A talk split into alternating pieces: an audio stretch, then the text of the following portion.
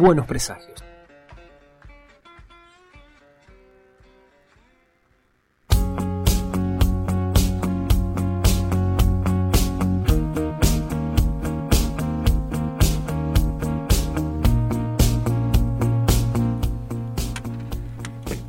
Cuarto bloque de Buenos Presagios en la 105.3 Radio Sudaca. Recién pasó el reportaje Alfredo de Jorge de Memes Borgianos. Eh, un gusto, estuvo excelente. Hoy tuvimos también la visita de Sofi Moyano. Y en este momento vamos a hacer una pequeña reseña. Venimos charlando, venimos pateando hace rato. Teníamos unas lecturas hechas y nos quedaban ahí. Primero una lectura en la que yo no estaba porque era un programa en el que yo no había venido. Después la semana pasada no nos alcanzó el tiempo. Y hoy sí nos vamos a hacer el tiempo para charlar un poco sobre la obra de Dolores Alcatena. O al menos alguna parte. Alguna parte, sí, alguna parte de la obra. Eh, primero se dio todo por la lectura de Las Locas. Tremendo, tremendo. La lectura de Las Locas de, de Dolores, que es una obra. ¿Cuándo la terminó de editar a Las Locas? Este ¿Salió? Sí, sí, pero ¿en qué? Sí, este año. Un ratito antes de la crack. Claro. Un ratito antes de la crack estaba estaba la obra realizada. Yo ahora, hoy justo, no sé quién tiene el libro ese. o lo tengo yo, ¿me lo devolvieron ya? Nunca lo. Nidia. Yo... Nidia, ahí está. Nidia lo tiene, tenés razón. Nidia, si estás donde estés, Nidia. Eh, que ya me había olvidado que la, quién tenía el libro. Eh, sí, ponele que para marzo, para marzo, por ahí estaba el libro yo recuerdo habérselo comprado, habérselo encargado en su momento, más o menos para esa fecha. Eh, a ver, acá estoy siguiendo los chats de cuando. Junio, junio, más o menos en junio lo recibí al libro. Eh, una novela gráfica, una historieta, un librito bastante, bastante hermoso que cuenta la historia de dos amigas, de dos hienas que son amigas. y de una manada de hienas, ¿no? Básicamente una mirada sobre, sobre ese animal que lo mezcla con mitos fundas, creación, de creación de estos animales, de cómo funcionan como cultura, cómo funcionan como, como grupo. No sé qué les pareció a ustedes. Sí, eh, bueno, creo que yo también les contaba cuando lo fui leyendo, les mandé un, un par de audios ahí, lo que me iba apareciendo, y me encontré con una obra que dialoga mucho, por ejemplo, con eh, el capítulo de, de los gatos de Satman. De Con el... transcurren eh, en un mundo semi-onírico, me parece, en el que no terminamos de saber que la, si las hienas se encuentran en una selva, a veces sí, y a veces en un mundo que va más un poquito más allá de eso, que está entre la realidad y la fantasía. Y muestra cómo las hienas son también responsables de que el mundo exista tal como es por el sacrificio de una de ellas. No sé si eso va al principio, nos ponen un status quo de cómo la hiena llega a ser el animal que es, habiendo sido un animal hermoso que después se sacrificó para que el sol dejara de quemar al resto de los animales. Y bueno, y yo dije, bueno, esto dialoga mucho con, la obra de Neil Gaiman ahí, con lo que hizo Neil Gaiman en, en Sadman con los gatos, sí, sí. Sí, a mí lo que me llamó un montón la atención, o sea, es muy bella la historia, pero también ese enfoque que hace de eh, los distintos tipos de belleza, la belleza del grupo, la belleza, digamos, de la manada de las hienas, la belleza de su estructura social, de sus tradiciones y al mismo tiempo la condena que tienen ellos por ser considerados por el resto del mundo feas. Y esta cuestión, ¿no es cierto?, de en su fealdad, o sea, percibida por el resto, el personaje principal percibe a su madre hermosa, porque, o sea, el, el amor a su madre, el amor a su amiga, el amor a su manada, hace que vea belleza incluso en el enemigo, que ve asustado y que ve, digamos, eh, logra empatizar, que son las leonas. Eh, hay como toda una alegoría, digamos, de las estructuras y mandatos que realmente es muy bello cómo está desarrollado como fábula, eh, porque es una fábula. Y también hay una parte donde Dolores hace la reseña de por qué le gustan tanto las hienas y la bronca que le da el rol que tienen en el Rey León. Y ahí caía en la cuenta y encima es cierto, o sea, la imagen que yo tengo de mi infancia de las hienas es el Rey León. Entonces, es como, como estamos, digamos, atravesados por esos roles que nos dan, ¿no es cierto?, la televisión o estos estereotipos. Es precioso cómo desarrolla y cómo va llevando esa narración para que nos empecemos a cuestionar cosas. Porque todo el tiempo el personaje principal está cuestionando. Sí. Eso es lo genial. Namono. Namono. Namono, el personaje principal que bueno, que sigue toda su eh, mm, sigue toda su vida y vamos viendo cómo la vida de Namono es la vida de una hiena que tiene que ir arrastrando todas esas condenas, todas las cuestiones que la llevan a no sé, hasta inclusive siendo madre, a sacrificarse, un montón de cosas que, son muy interesantes. Y a mí lo que me gusta del personaje y de, de esa historia en particular es la duda. La duda que, que, también está dentro de esa cuestión del estereotipo. Porque más allá de lo que digan las demás especies, ellas mismas tienen un concepto de sí mismas y una de ellas está dudando de eso también. ¿No? mano tiene esa discusión consigo misma. ¿Soy lo suficientemente loca? ¿Soy una loca realmente? ¿Puedo vivir en esta comunidad haciendo este rol que tenemos nosotras? Eh, cuándo sí, cuándo no, y hay, y, hay un rito de pasaje de la infancia a la adultez, que es la elección del nombre propio, hay un nombre público y hay un nombre secreto, como en otras, en otros, en otras tradiciones también, y esa elección de ese nombre, podés darlo o no, también ahí recuperando el poder que tienen los nombres, ¿no? Digamos, esta idea de la magia que tienen los nombres. Eh, de quien sabe tu verdadero nombre te puede controlar. Claro, y a la vez es eso, ¿no? También es un signo de doy mi verdadero nombre, porque no hay nada en la manada que me pueda controlar, porque estamos locas en el sentido de somos parte de un colectivo que se defiende, se cuida, se maneja, eh, se protege. Y Namono sigue sin dar su nombre aún porque siempre va a ser atravesada esa cuestión, ¿no? Digamos, la duda del nombre de Namonos, cuál es, es un poco también la búsqueda de ella, de ese nombre también. Y también esta cuestión de que ella está todo el tiempo, como vos decís, dudando de tener todas las cualidades que tiene la manada y las locas, pero nunca es rechazada por la manada, por ser diferente. Y es muy diferente del resto, e-, ella siente marcadas las diferencias. Y la manada no ve esas diferencias, ve las similitudes y la acepta por lo que es. Entonces es como muy bello esa cuestión de de, empatía y de amor grupal que tienen, que incluso ni siquiera individualiza a todos los miembros, porque individualiza a sus afectos cercanos, pero se siente igual parte.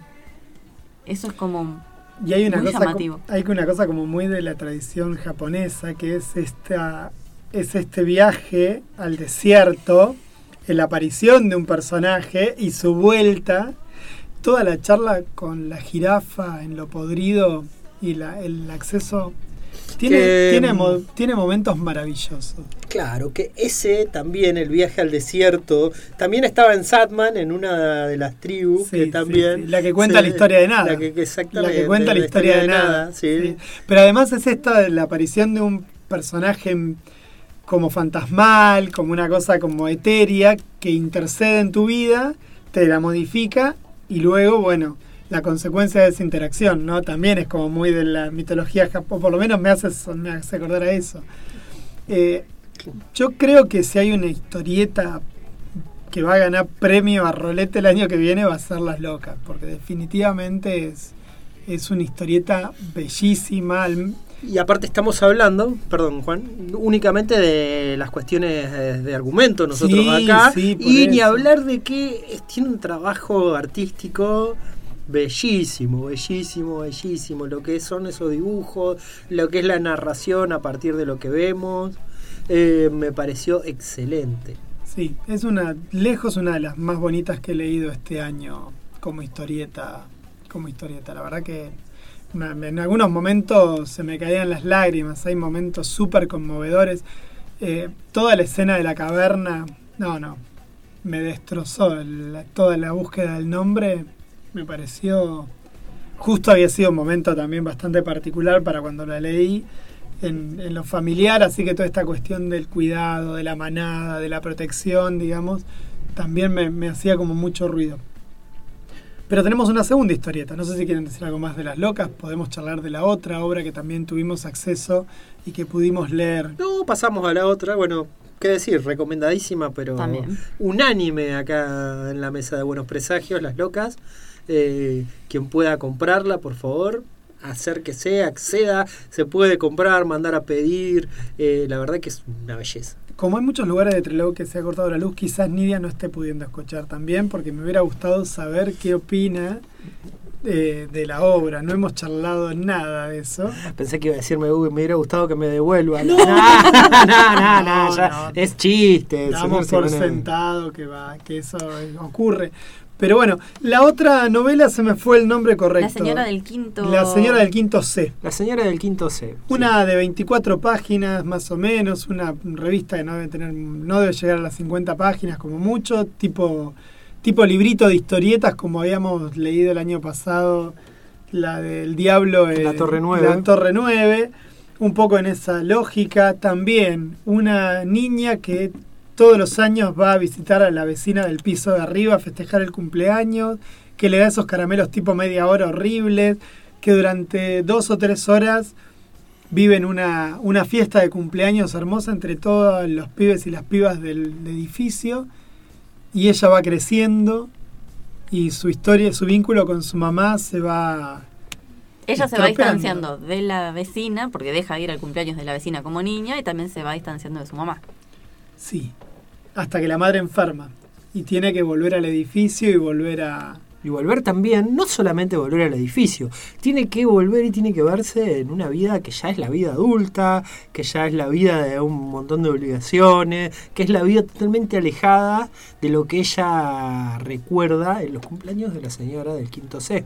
Eh, y que justamente ya a uno le pasa todo eso, de que empieza a, a verse envuelto en un montón de problemas y a sentir esa nostalgia de cuando no tenías obligaciones, no tenía tantas cosas que las que pensabas y es justamente a lo que la lleva la señora del quinto C. Obra que también en su momento cuando lo leí eh, me hizo pensar un poquito en la niñez, en la no sé si será autobiográfica o pensará o reflejará algo, eh, pero me dio un, un aire a también a veces esas cosas que nos mostraba eh, Paco Roca en la casa, por ejemplo. Sí. ¿Eh? A mí me hizo acordar mucho al especial de Lock and Key, la del globo, la del papá que le hace el viaje al hijo en el globo aerostático. Sí. Me hizo acordar mucho a eso. Es tremendo, sí, sí, sí, de todo. De los unitarios de Lock and Key, ese debe ser el más hermoso, lejos. Eh, también una historia conmovedora al mango, la señora del quinto C, muy Y conecta mucho esa cuestión de como lo bello del niño interior y el recuperar, ¿no es cierto? Eh, cosas que uno amaba de uno mismo y que por ahí piensa que perdió en el camino de- del trayecto de la vida.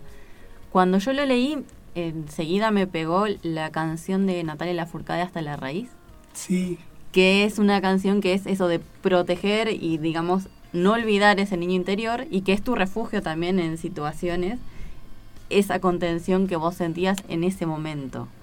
Esos momentos de la infancia, digamos, que son como icónicos ejes de tu personalidad. Así que es preciosa. sí, hay que reconocer que para ser una piba joven tiene, eh, tiene un talento, Dolores Una Alcatena, sensibilidad. y una sensibilidad maravillosa, porque la verdad que, porque es una piba joven y realmente, realmente su trabajo es muy bueno. En el fuego que purifica también, toda una discusión sobre lo religioso. No sobre- leí el fuego que No, purifica, ya sé que no, tienen que leerlo, tienen que leerlo porque Vamos a leerlo. realmente también te deja tecleando, te deja tecleando muchas veces. Pero, pero sí, estas dos historias que remiten a la infancia quizá y al transcurso de, de- de lo que es crecer y ser una persona adulta, realmente son dos obras que es una pena que sean complicadas de conseguir acá en la zona. La verdad que es un quilombo conseguirlas. Dolores las publica ella misma, no la señora del quinto C que sale por Deriva Editorial. si Sí, no eh, la señora del quinto C es de Deriva y Las Locas está autoeditada.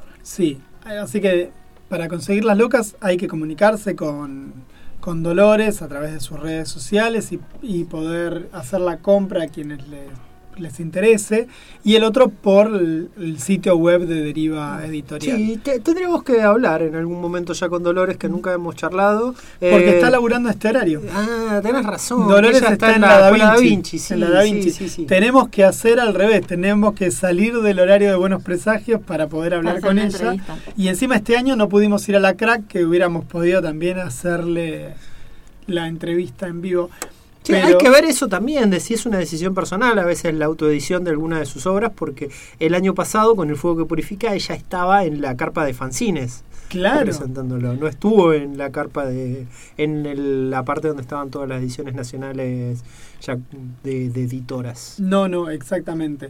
Pero bueno, nuevamente dos obras que nos parecieron maravillosamente bonitas y que recontra recomendamos. Después, quienes las hayan leído, esperamos sus apreciaciones también al respecto y para comparar también un poco nuestro, nuestro pensar con, con el de otras personas. Exactamente. Bueno, Lautaro, te invito a que si querés podés ir poniendo al señor eh, Solari. Carlos Alberto Solari, ¿sí? Eh, puedes hacer que el indio suene de fondo y los fundamentalistas del aire acondicionado.